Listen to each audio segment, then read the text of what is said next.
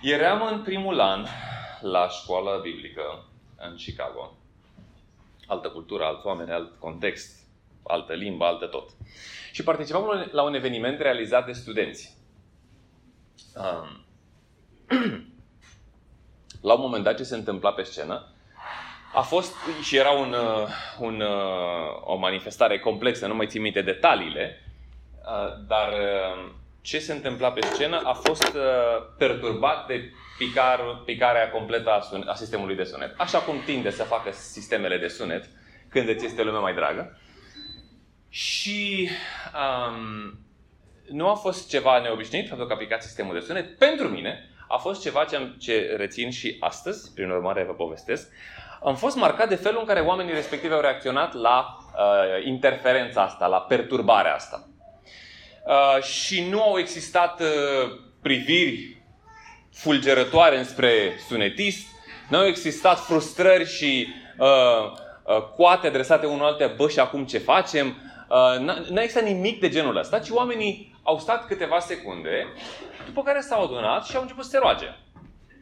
Um, la ceva timp sistemul s-a remediat, lucrurile au, început, au continuat, dar pentru mine, în evenimentul respectiv, am fost marcat de genul de atitudine și relații pe care le aveau oamenii între ei și în întreaga echipă de desfășurare. Pentru mine, mi-au părut relații dintr-o altă lume. Vă dau puțin contextul meu. În, în echipa cu care lucrasem anterior, să mergerii mele la școală, și grupul pe care le formaserăm de adolescenți, de tineri, și echipa cu care lucram în, în grupul ăsta, exigențele noastre erau foarte sus și orice uh, lipsă de sau orice uh, plasare sub standard, sub exigențe, aducea corecții, critici. Dacă erai mult sub standard, corecțiile și criticile deveneau vehemente. Dacă se repetase de multe ori, cu siguranță uh, lucrurile nu aveau să fie prea grozave. Mi-am dat seama pentru prima dată că noi contribuiserăm la crearea unui mediu performant, dar toxic din punct de vedere relațional. Uh, relațiile noastre erau foarte uh, orientate pe obținerea performanței, obținerea lucrurilor pe care trebuie să le facem, uh, să, să facem totul de calitate, să facem totul bine. Dar în proces, relațiile noastre erau foarte întinse. Uh, și frecvent apăreau critică, negativism, descurajare, um, frecușuri, tensiuni pentru că ne-am focalizat pe performanță și am pierdut din vedere relațiile. Prin urmare, cea, uh, lucrurile pe care le la care eu am fost martor acolo mi-au evidențiat relații care pentru mine păreau dintr-o altă lume, pentru că erau diferite, erau din altă lume decât lumea mea. Seria cu care am început, începem uh, toamna asta, este cetățenia unui alt oraș. Uh, data trecută, Apostolul Petru ne-a învățat că suntem chemați să trăim în orașul de aici, ca cetățenii ai orașului de dincolo. Și, și am văzut că ce trebuie să facem este să, să avem atenția îndreptată asupra orașului de dincolo, să ne focalizăm, atenția pe orașul de dincolo, să nu lăsăm păcatul să ne înfășoare aici, um, să ne bazăm pe puterea lui Dumnezeu, pentru că nu avem resurse suficiente pentru noi înșine, noi trăim în orașul de aici, ca cetățenii ai orașului de dincolo, prin puterea lui Dumnezeu. Ne lăsându-ne împiedicați de dificultățile inerente orașului de aici și trăind cu dragoste față de oameni.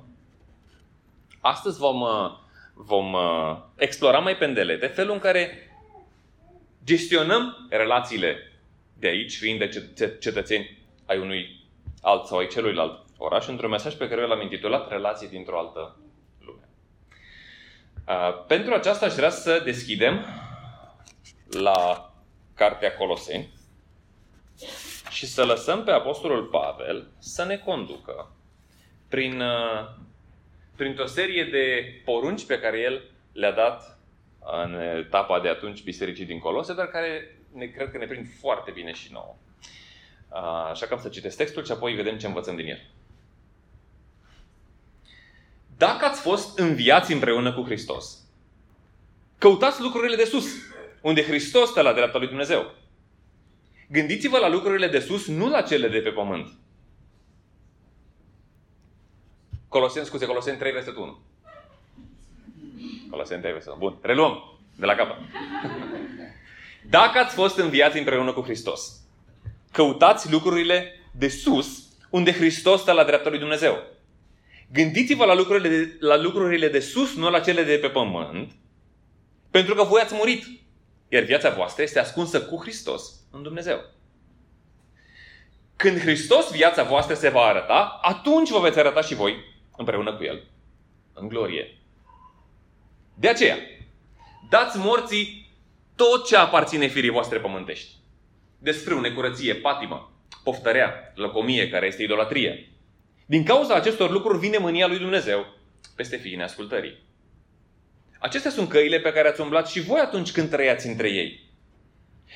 Însă acum lăsați-vă de toate aceste lucruri.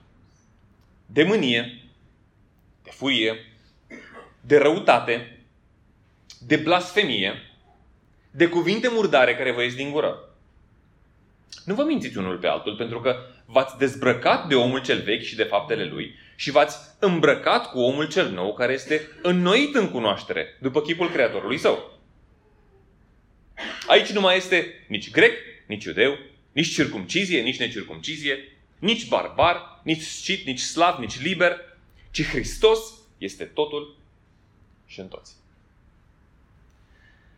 Așadar, ca niște aleși ai lui Dumnezeu, sfinți și iubiți, îmbrăca, îmbrăcați-vă cu o inimă plină de îndurare, cu bunătate, cu smerenie, cu blândețe, cu răbdare. Îngăduiți-vă unul pe altul. Iertați-vă unul pe altul, ori de câte ori vreunul dintre voi are o nemulțumire împotriva altuia. Cum v-a iertat Domnul, așa iertați-vă și voi.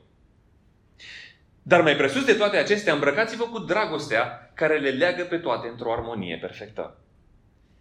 Iar pacea lui Hristos să stăpânească în inimile voastre. La ea ați fost chemați într-un singur trup. Și fiți mulțumitori. Cuvântul lui Hristos să locuiască din belșug în voi. Învățați-vă și instruiți-vă unul pe altul cu toată înțelepciunea. Cântați lui Dumnezeu cu mulțumire în inimile voastre cântece de laudă imnuri cântece duhovnicești. Tot ceea ce faceți cu vorba sau cu fapta să faceți în numele Domnului Isus, mulțumind prin El lui Dumnezeu Tatăl.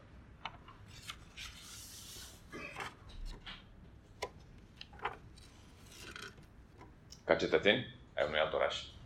Clădiți relații dintr-o altă lume. Cam asta este ideea pe care, uh, pe care o comunică Apostolul Pavel aici. Sunteți cetățenii unui alt oraș, prin urmare, clădiți relații dintr-o altă lume. Cum facem asta? Sunt uh, câteva idei pe care aș vrea să le, uh, asupra cărora să le reflectăm, prin prisma cărora să ne analizăm viețile, acțiunile, inimile și apoi să uh, facem pașii de uh, acțiune care se cer. În primul rând, amintiți-vă că sunteți cetățenii unui alt oraș. Pornim cu aceeași idee ca și data trecută. E nevoie să ne amintim cine suntem. Pavel spune, ați fost înviați împreună cu Hristos. Asta este realitatea. Voi ați fost înviați împreună cu Hristos. Sunteți aleși ai lui Dumnezeu, sfinți și preiubiți. Toți creștinii din Colose, toți urmașii lui Isus de atunci și de acolo, dar și de acum și de aici, toți cei care și-au pus încrederea în Isus, toți cei care sunt urmașii lui Isus, sunt înviați împreună cu Hristos, au experimentat, s-au identificat într-o asemenea măsură cu, cu Isus, sunt aleși de Dumnezeu, sunt sfințiți de Dumnezeu, sunt preiubiți de Dumnezeu. Um, când, de asemenea, ne, ne, ne spune Apostolul Pavel ceea ce urmează, ceea ce s-a întâmplat este că am fost am beneficiat de toate lucrurile astea. Ceea ce urmează este că atunci când Hristos viața noastră se va arăta, spune Apostolul, atunci vă veți arăta și voi împreună cu El în glorie. Și, și trăirea voastră ca cetățenii unui alt oraș va deveni plenar atunci veți, fi, veți trăi cu totul ca cetățenii orașului respectiv. Între timp, sunteți cetățenii orașului respectiv, dar trăiți în orașul deci. Bun. Așa că amintiți-vă, avem nevoie, atunci când vom fi în glorie, atunci când vom fi în orașul de dincolo, nu va fi nevoie să ne amintim asta pentru că aia va fi realitatea. Dar când, când realitatea este sperată, este așteptată și realitatea imediată este foarte diferită, ai nevoie să-ți aduci aminte, păi stai puțin că eu sunt cetățean al, al unui alt oraș, eu sunt copil al lui Dumnezeu, eu, sunt, eu trăiesc, am, am fost înviat împreună cu Hristos, am beneficiat de lucrarea lui Hristos în viața mea. Prin urmare, asta are consecințe. Dar am nevoie, în primul rând, ca să existe consecințele alea pe care le aștept, am nevoie să-mi aduc aminte. Eu nu sunt de aici. Destinația mea finală nu e aici. Identitatea mea nu are de face cu, cu, cu, loc, cu locul ăsta. Dar trăiesc aici, sunt cetățean și al orașului ăsta, dar identitatea mea fundamentală de bază este de cetățean al orașului de dincolo. Um, s-ar putea ca s-ar putea ca să mai mă fi văzut desenând schema asta, dar e ok, că este fundamentală și e bună să ne uh, aducem aminte frecvent de ea. Felul în care noi funcționăm ca oameni este ceva de genul acesta. Um, cine este Dumnezeu? Ce face Dumnezeu? Cine sunt eu? Și ce fac eu? Acesta este un lanț al felului în care noi, ca oameni, aici specific aplicat noi ca urmașii lui Isus, um, funcționăm. Asta e dinamica internă. Ce fac eu este comportament. Cine sunt eu este identitatea. Cine este și ce a făcut Dumnezeu este Evanghelia.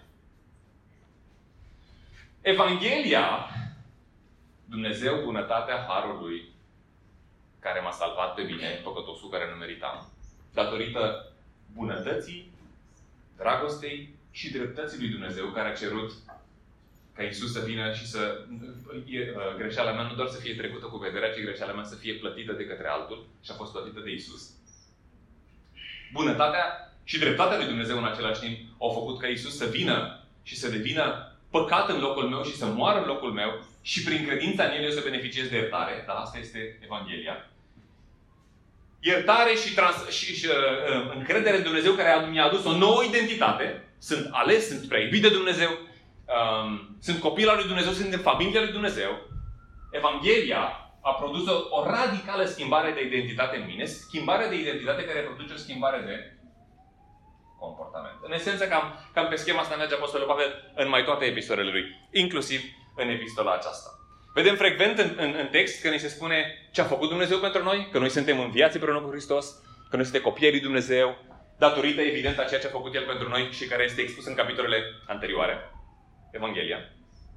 Avem o nouă identitate și avem un comportament schimbat. Dacă asta este adevărat Evanghelia și noua noastră identitate, atunci comportamentul nostru va decurge din cele două.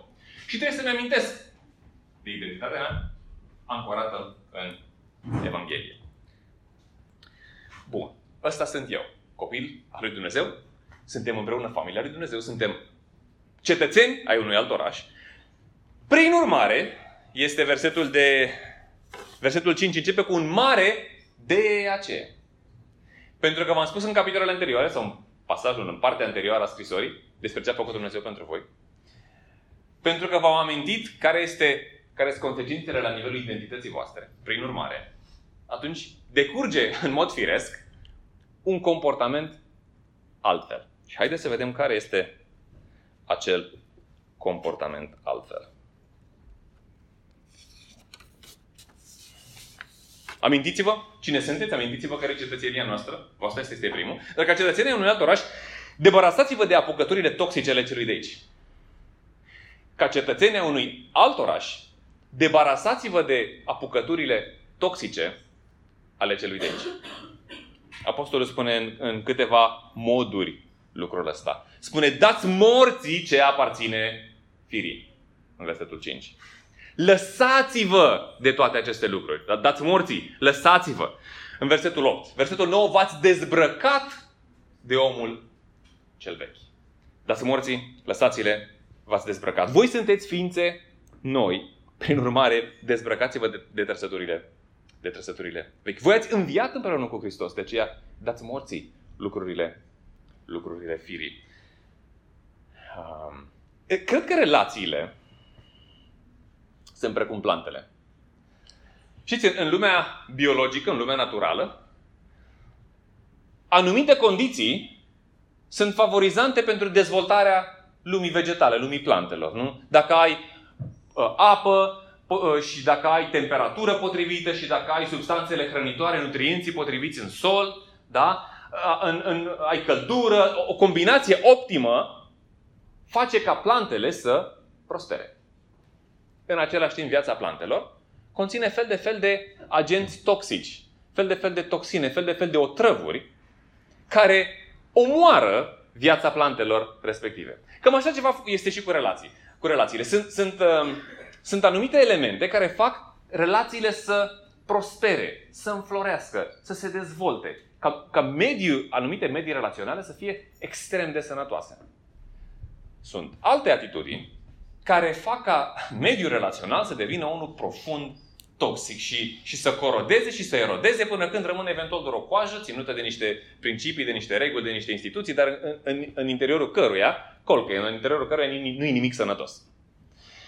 Și apostolul, apostolul, în esență, spune în relațiile voastre și are câteva elemente și pentru viețile voastre personale, nu o să ne oprim asupra elementelor de viață personală, o să ne oprim asupra elementelor de viață comunară, comună sau comunitară. Um, Fiți atenți și eliminați toxinele, eliminați otrăvurile, dezbrăcați-vă, dați la o parte, dați morții lucrurile care omoară relațiile, care distrug relațiile, care erodează relațiile dintre voi. Um, foarte important. Darea asta, morții, renunțarea, dezbrăcarea, e din nou ancorată în Evanghelie. Spune așa. Uh, ați murit împreună cu Hristos identificarea voastră cu Hristos trebuie să fie în așa măsură încât moartea Lui pe cruce trebuie să fie și moartea voastră în față de vechile voastre obicei. Sau față de apucăturile toxice ale orașului de aici, cum le-am numit în, uh, în enunțul ideii. Uh, avem nevoie de mai mult decât voință pentru a elimina toxinele astea din relațiile noastre. Pentru că e interesant o să vedem că unele dintre ele se țin de noi ca scaiul. Nu? Sunt, sunt, uh, avem, avem lucruri în viețile noastre de care tot încercăm să scăpăm și tot se țin de noi ca scaiul. Da? Avem nevoie de resurse dincolo de noi înșine și de asta reamintirea faptului că noi am murit împreună cu Hristos ne aduce aminte că puterea pentru a scăpa de toxinele astea este în sacrificiul lui Isus pentru noi. Așadar, hai să luăm din lista asta. Ah, mai mult.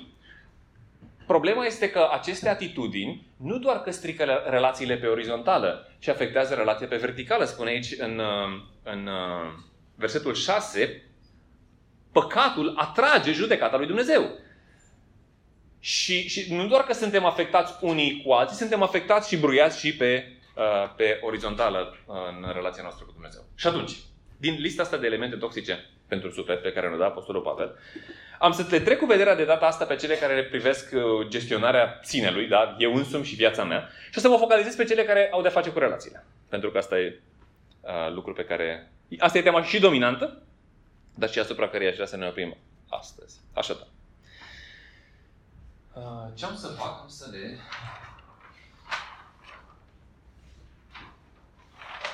Am să le pun, să le listez. Pe unele cu negru și pe altele cu violet. Nu e nimic în codul culorilor, doar că astea sunt cele două culori pe care le uh, Primul pe care îl listează apostolul este aici mânia. Mânia sau furia. Sunt uh, două atitudini înrudite, sunt surori, merg mână-mână. Poate nuanțele sunt diferite.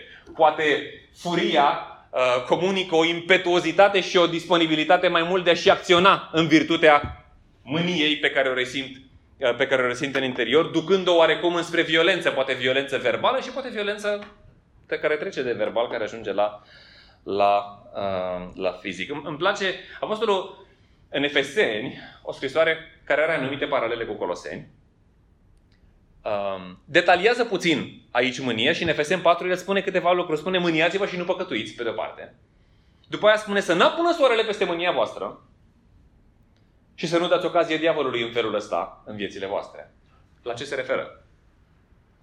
Um, mânia, în esență, nu este um, fundamental rea. Mânia este reacția interioară la ceva ce percep că este în neregulă. Da? Dacă văd pe stradă pe cineva nedreptățit și îl văd nedreptățit într-un mod cras, într-un mod abuziv, n-ar trebui să trec pe acolo plin de liniște, pace. Eu, pe mine nimic nu mă perturbă.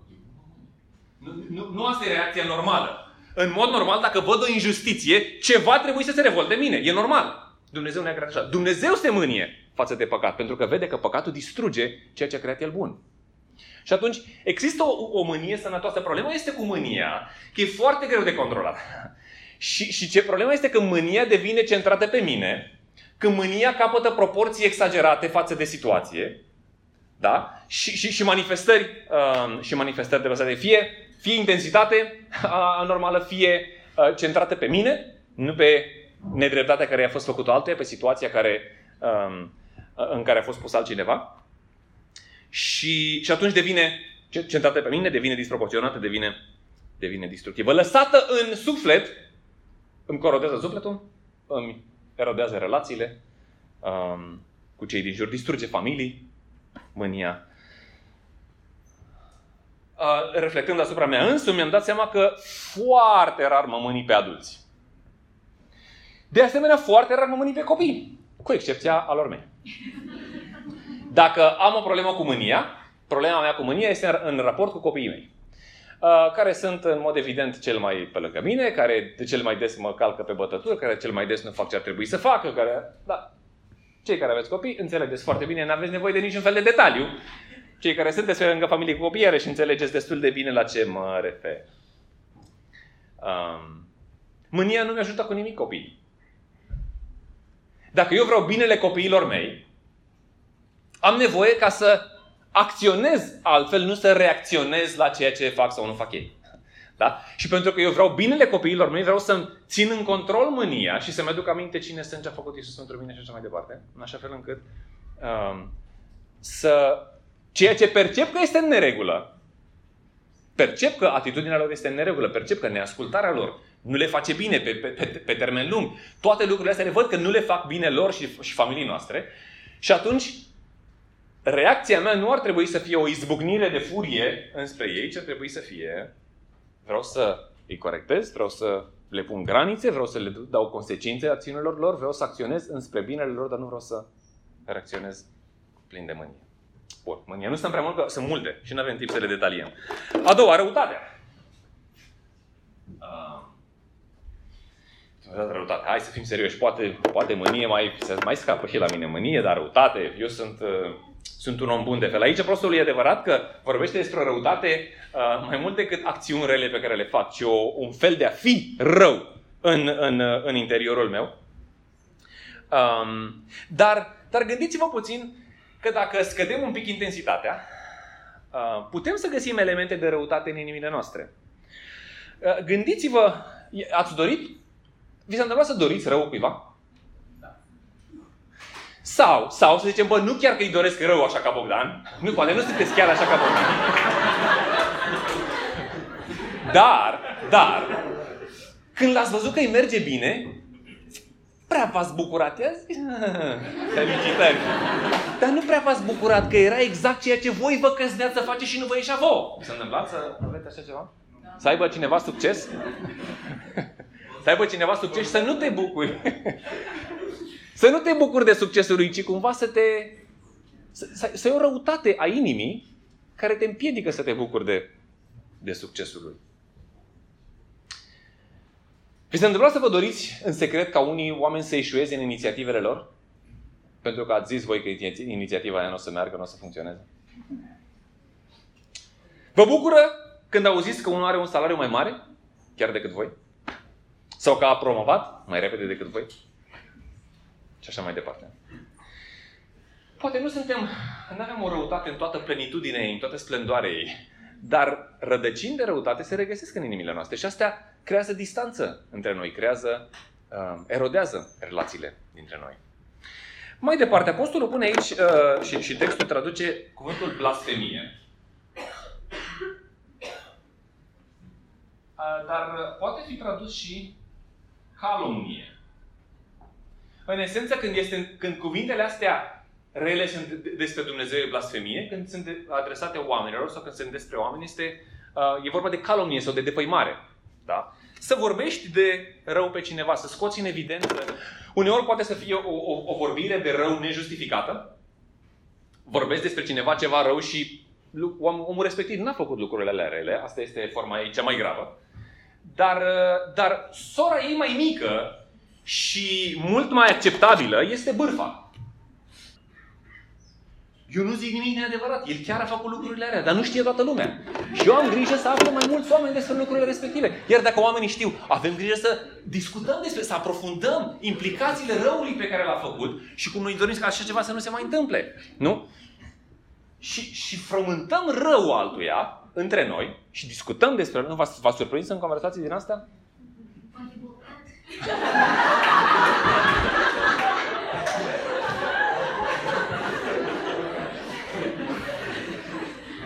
M-am surprins în conversațiile astea, m-am bucurat foarte tare când altcineva a tăiat macaroana a discuției și am zis, bă, foarte fain, de ce n-am tăiat-o eu? Aș vrea că eu să fiu la care taie macaroana discuției când, când discuția intră în zona bârfei. Când începem să vorbim despre rău despre alții, hai să fim pe fază și să ne luăm la trecere. Care taie primul firul discuției? Bă, nu ne ajută. Nu construiește. Dacă e ceva în neregulă cu persoana respectivă, tu te și vorbește cu el. Dacă ai nevoie de ajutor, ia pe cineva să te ajute și dar du-te și fă Fă ceva înspre binele persoanei. Că bârfa nu ajută persoana.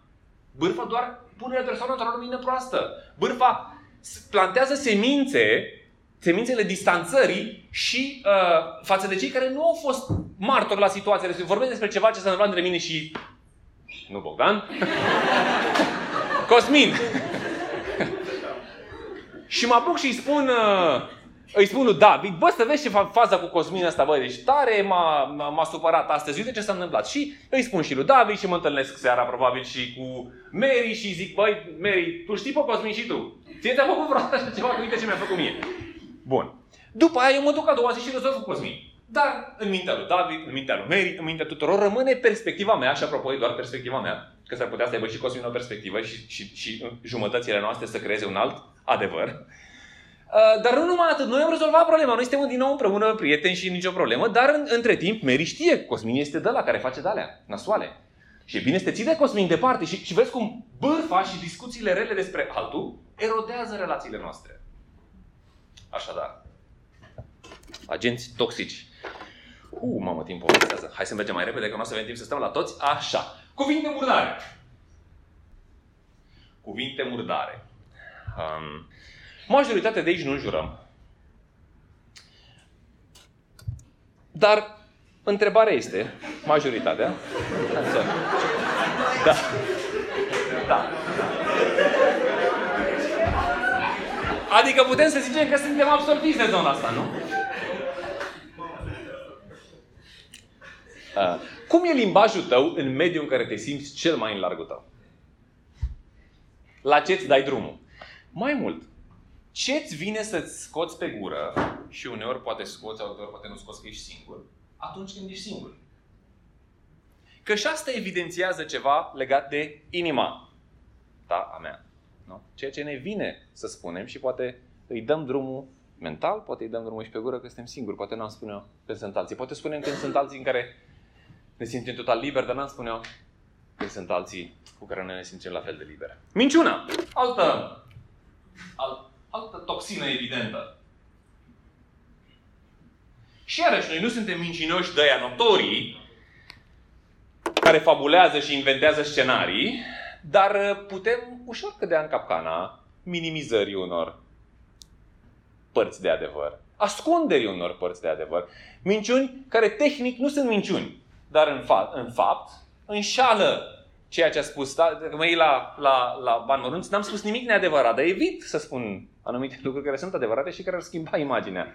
Și cumva cosmetizez adevărul. Cosmetizez un pic pe aici, pe acolo, pe părțile esențiale, în așa fel încât să-mi fie favorabil mie. Mici exagerări, uneori. Discriminare. Asta este unul popular Discriminare. Nu vrem să nu discriminăm. Apostolul aici spune la un moment dat că nu este, zice așa, nu este nici grec, nici iudeu. Da. Uh, din punct de vedere religios, evreii se simțeau superiori absolut tuturor celorlalți. Grecii erau oameni înțelepți, dar nu neapărat morali. Uh, le aveau cu cunoștință, dar nu și cu moralitatea. Evreii disprețuiau pe toți, grecii disprețuiau pe barbari și, și, și grecii și evreii disprețuiau pe aia needucați, neșcoliți, uh, cu o cultură inferioară și așa mai departe. Și spune, nu nici barbar, da, sau ne, om needucat, nici sit, un, niște locuitori din zona nordului țării, Mării Negre, care erau considerați iarăși un soi de barbari, nici sclavi, nici liberi, dar nici statutul social nu contează, ci Hristos e totul și în toți. Um, non-discriminare. Interesant. Scriptura ne cheamă la a nu discrimina. Privești pe cineva de sus, deoarece e diferit de tine, îl, îl percep ca inferior ție, pentru că nu are educația ta, că nu are resursele tale, nu are vocabularul tău, nu are experiența ta. Aici spune, între noi, ca urmașii lui Isus, Hristos locuiește în toți. Și ne mai educați, și ne mai puțin educați și noi care au mai mult, și noi care au mai puțin, și noi care au un statut social mai sus, și noi care au un statut social mai jos. Prezența lui Hristos ar trebui să niveleze câmpul relațiilor noastre. Și niciunul să nu se uite de sus la altul. Pentru că ceea ce e cel mai important cu privire la noi e Hristos. Și El ne leagă și El ne duce pe același, pe același nivel. Uh, hai să populăm și partea, lista din partea asta altă, din dreapta. Um, Bun, deci ca, ca cetățeni al unui alt oraș, debarăsați-vă de apucăturile astea toxice. Asta vrem să le dăm la o parte. Da? Așa. Și ce vrem în loc să facem ca locuitori ai, ai uh, orașului de aici? Adoptați obiceiurile sănătoase ale celuilalt oraș. Ca locuitori ai orașului de aici, adoptați obiceiurile sănătoase ale celuilalt oraș. Apostolul din nou spune, v-ați îmbrăcat cu omul cel nou. Așadar, îmbrăcați-vă cu atitudinile astea. Sunteți ființe noi. Deci, îmbrăcați-vă cu trăsături noi. Aduceți în relațiile voastre elemente care fac relațiile respective să prospere, să se apropie, să înflorească, să crească, să se dezvolte. Din nou, adoptarea obiceiurilor ăstora, așa cum dezbrăcarea de vechile obiceiuri e ancorată în moartea noastră împreună cu Hristos, adoptarea noilor obiceiuri este ancorată în învierea noastră împreună cu Hristos versetul 1. Așadar, avem nevoie de puterea învierii lui Isus pentru a aduce trăsăturile din zona aceasta. Hai să vedem care sunt ingredientele care aduc sănătate, prosperitate în relație. Uh, postul răspunde așa. Îndurare sau compasiune. Um, este greu pentru oamenii care de, din fire sunt foarte exigenți cu ei și cu ceilalți să aibă compasiune cu cei care nu reușesc să fie la fel de exigenți și nu se ridică la standardele exigențelor lor. Asta în esență înseamnă să nu tra- ca uneori să nu tratezi oamenii după cum ei se potrivesc riglei tale morale, de excelență, de standarde și așa mai departe. Um, să lași de la tine de dragul lor. Nu înseamnă neapărat să compromiți în ultima instanță standardele, o să, o să vedem că trăsăturile astea se balancează împreună, unele pe celelalte, dar în esență să n-am o atitudine de aici este standardul, dacă nu te-ai ridicat aici, la revedere cu tine. Da? Îndurare, compasiune, înțelegere pentru oameni atunci când ei nu sunt acolo unde cred eu că ar trebui să fie, sau acolo, atunci când ei nu sunt chiar acolo unde ar trebui să fie. Cum ne-a tratat pe noi Dumnezeu? Gândiți-vă un pic, nu? niciunul dintre noi n-am fost la standard. Toți eram mult sub standard. Da? Groapă, rău, rău, rău, rău. Și Dumnezeu, datorită lui Isus, ne-a tratat cu îndurare, ne-a tratat cu compasiune. Și compasiunea și îndurarea lui ne-a ridicat și ne ridică să ne apropiem de standardele lui. Bunătate. Îmi place Proverbe 19, zice, ce face farmecul unui om, e bunătatea lui. Și, și în, în, în Samuel are, are David, regele, o conversație cu Țiba, care e slujitorul lui Saul, și caută să, să vadă cum poate să facă bine cuiva din familia lui Saul. Și zice așa, um, zice așa David, se mai află în viață vreun bărbat din familia lui Saul căruia să-i pot arăta o bunătate ca bunătatea lui Dumnezeu? Foarte tare să, să fii preocupat să reflectezi ceva din bunătatea lui Dumnezeu, arătând bunătate față de alții. Bunătatea, în esență, e atitudinea aia care este opusă severității, care e opusă unei atitudini tăioase, unei atitudini, din nou, exigente. Um, o amabilitate în atitudine și o bunătate în acțiune, uh, făcând bine altuia. Uh, smerenie este o alta. Smerenie. Uh, smerenie sau, uh, să nu, în, în Galatene spune nu vă îngânfați, este exact opusul. Cultivați, cultivați smerenie. Smerenia cred că este o estimare de sine rezonabilă. Asta spune apostolul în Roman 12. Zice, fiecare să aibă despre sine o părere cumpătată, echilibrată. Fii realist cu tine însuși. Smerenie nu înseamnă neapărat să, să te consideri ultimul om, ultimul nenorocit, că nimeni nu mai e mai rău ca tine neapărat. Nu e neapărat asta smerenia. Ci smerenia este să ai o atitudine realistă, uh, cumpătată cu privire la, rezonabilă cu privire la uh, tine însuți. Um, pentru mine, de-a lungul vieții a fost uh, și, și de-a lungul unei etape, în mod special de viață, a fost una din luptele mele principale.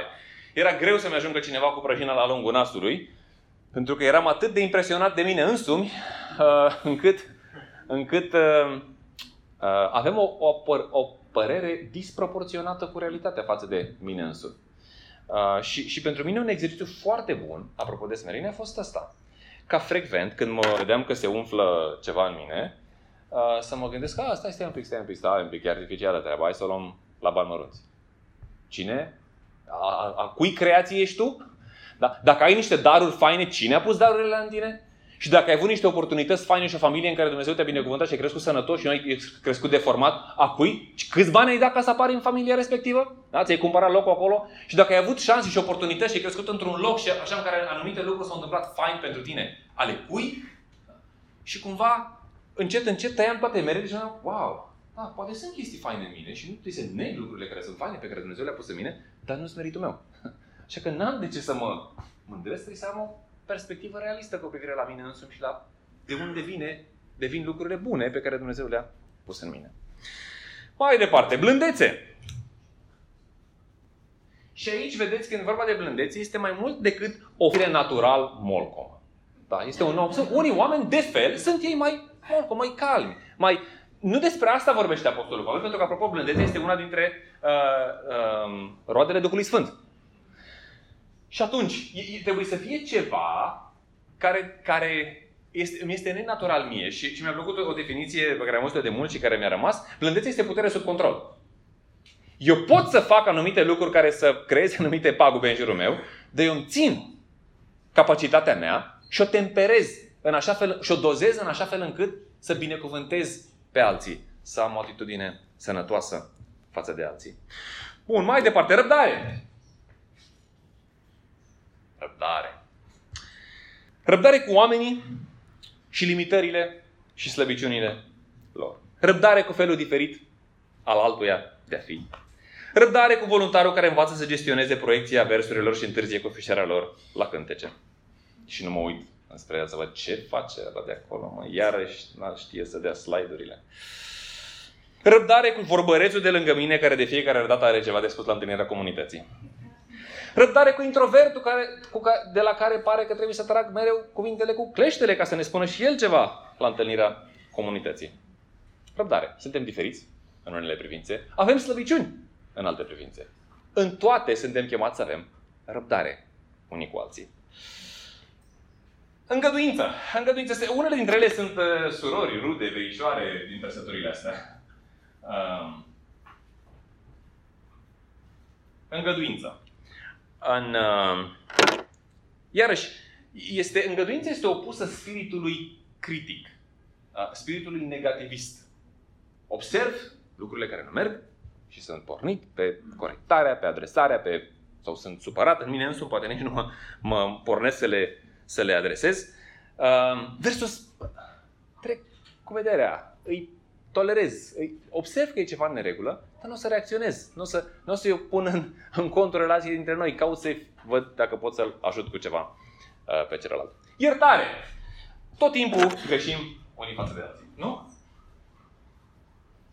Și Petru, conștient de această realitate, el întreabă pe Iisus, Doamne, dar totuși cu iertarea asta, are și ea limite, nu?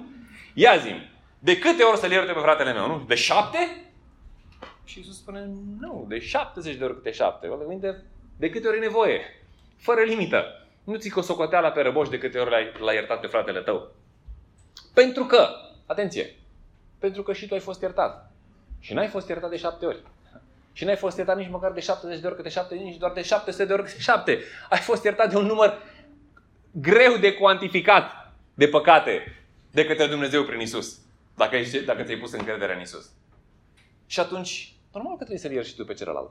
Și asta ne aduce aminte, nu, pilda celor doi datornici. Da? Și um, cum cel care avea o datorie mică nu l-a iertat pe cel care cel care, căruia, uh, cel care i-a fost iertat o datorie mare, nu a reușit să ierte o datorie mică pe care avea altcineva, altcineva la el. Și Iisus surprinde ironia și contradicția realității astea în care am fost iertat de o datorie uriașă, dar eu nu sunt, nu sunt dispus să iert o datorie, o datorie mică. Dragoste. Și aici spune, astea le leagă pe toate, le leagă pe toate împreună, spune apostolul în, în textul pe care l-am citit. În esență, nu, da, da, dacă iubești, spune Iisus, se împlinești toate poruncile. Dacă iubești, ești îndurător, ești bun cu omul, ești merin, o să te crezi pe tine buricul pământului, uh, o să ai răbdare cu o persoană respectivă, pentru că, pentru că îl iubești. Dragostea este, este elementul care le, care le leagă pe toate. Apoi vorbește despre, despre unitate și, și nu crearea unor, unor partide. Și atenție la, atenție la, uh, la elementul ăsta. Uh, în, în, uh, în epistola uh, din către Galateni, dacă nu mă înșel, apostolul adresează problema asta a, a, a formării unor subgrupuri. Unor subgrupuri care tindeau să fie opuse unea, unul alteia pe anumite, pe anumite criterii. În mod normal, într-un grup mai larg, e normal să existe grupuri și grupulețe și prietenii și afinități, toate astea sunt normale. Atenție când afinitățile dintr-un grup te fac să privești cu, cu o anumită um, cu o anumită cu un spirit critic exagerat un alt asemenea grup. Și noi suntem așa, dar ăia din grupul ăla, uh, din segmentul ăla de vârstă, din uh, gașcaia, din uh, relațiile alea, sunt, eu știu, așa și pe dincolo. Și atenție ca relațiile apropiate pe care le am cu alții să nu mă facă să mă antagonizez și să ne antagonizăm față de alte grupuri. Și iarăși asta sunt subtile, nu cred că e nimic așa de evident. Da, eu n-am, noi n-am perceput elemente evidente, dar sunt elemente subtile în care putem să ne percepem noi în opoziție cu, cu alții. Unitate da, relații, nivel de intensitate de relații sunt normale, dar în același timp unitate, unitate cu toți. Mulțumire! Iarăși una. Mare. Apare de trei ori în text. Veneam astăzi dimineață și a fost undă verde la semafor în vreo 2, 3, 4, unde nu prea le prindeam la fel și zic, slavă Domnului! Și vedeam ce inimă mulțumitoare am. Exact ca textul despre care o să vorbesc astăzi.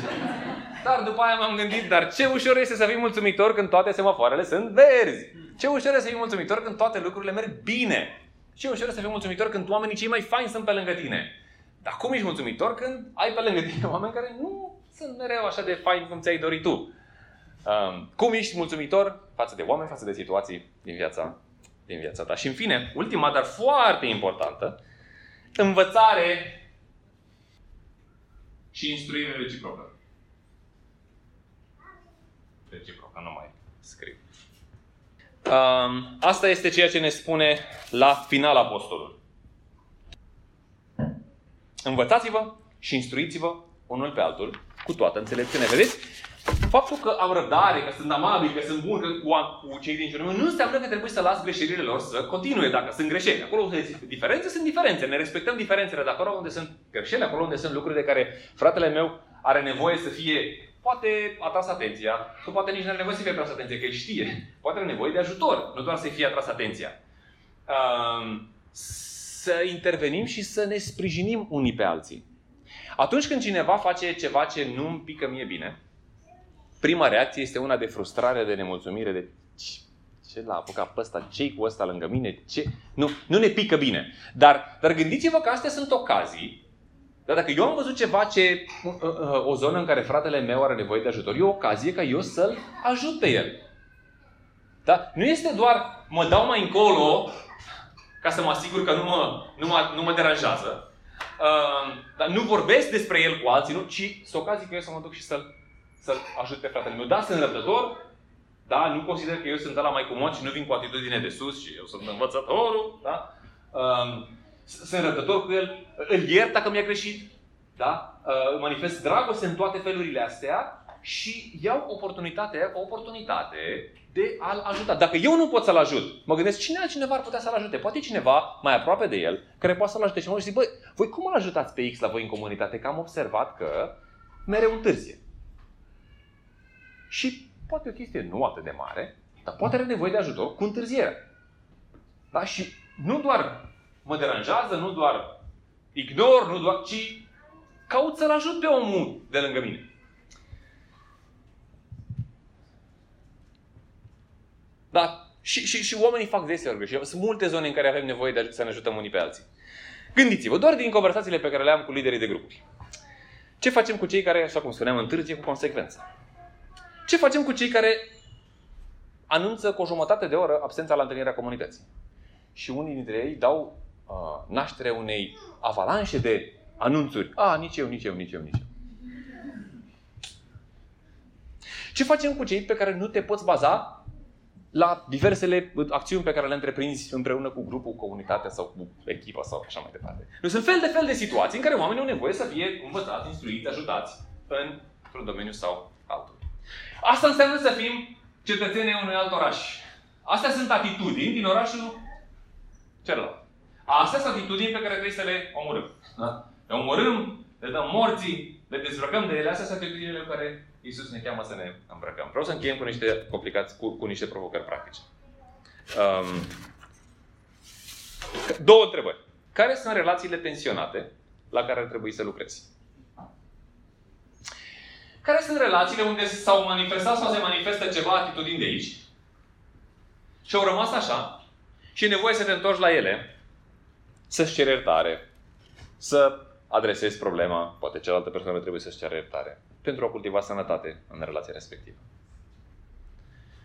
Și a doua, care sunt relațiile de calitate, apropiate, deschise, în care vezi trăsăturile astea manifestându-se față de tine, tu le manifesti față de alții. Uh, și pentru care să-i mulțumești lui Dumnezeu, pentru care să le mulțumești oamenilor respectivi și în care să continui să investești, să le... Avem de în ambele. Și sunt foarte chestii foarte faine care sunt în comunități, în grupuri, în relații și așa mai departe, unde vedem deseori manifestându-se unele din, manifestându-se unele din astea. Avem și situații în care se manifestă unele din astea. Poate vreme într-o formă mai incipientă, așa, mai, mai uh, domoală, mai puțin agresivă și tind să treacă pe sub radarul nostru. Hai să fim atenți la ele, nu numai la forma lor maximală, ci și la formele lor mai domoale, mai nuanțate. Să fim atenți în primul rând în viețile noastre și apoi să fim atenți unii la alții pentru a ne a ne sprijini. Ați fost înviați împreună cu Hristos. Hristos este totul și în toți.